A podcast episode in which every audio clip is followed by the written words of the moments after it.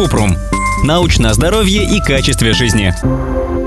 Пятки очень часто трескаются. Я их парю, скоблю, кремом питаю, а через два дня опять трещинки. От чего это? Кратко.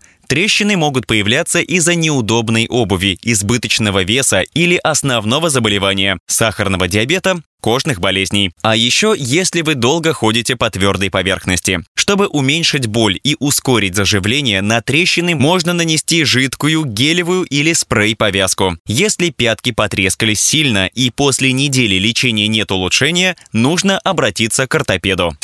Подробно. Первый признак трещин Участки сухой, утолщенной кожи или мозоли по краю пятки. Когда мы ходим, жировая подушечка под пяткой расширяется. Это приводит к тому, что на мозолях появляются трещины. Также трещины вызывают избыточный вес или ожирение, длительная ходьба, особенно по твердой поверхности, обувь и сандали с открытой пяткой, они не поддерживают жировую подушку под стопой. Предрасположенность к трещинам на пятках может быть связана с болезнями – сахарным диабетом, гипотиреозом, атопическим дерматитом, псориазом. Если трещины не лечить, они становятся глубже, и в итоге человеку больно ходить и стоять. Трещины могут быть настолько глубокими, что начинают кровоточить. Это особенно опасно у пациентов с диабетом, которые порой страдают от потери чувствительности на ногах. Трещины в этом случае могут привести к диабетическим язвам стопы.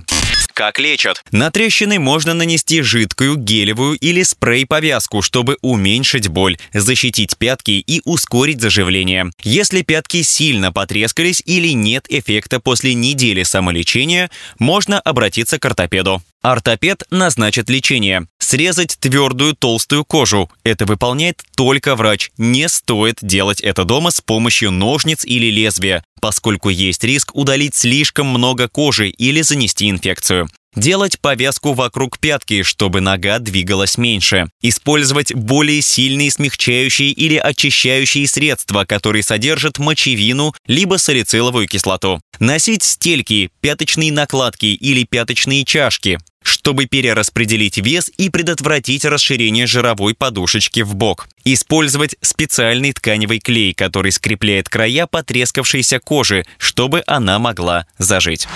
Ссылки на источники в описании подкаста. Подписывайтесь на подкаст Купрум, ставьте звездочки, оставляйте комментарии и заглядывайте на наш сайт kuprum.media. Еще больше проверенной медицины в нашем подкасте без шапки. Врачи и ученые, которым мы доверяем, отвечают на самые каверзные вопросы о здоровье. До встречи!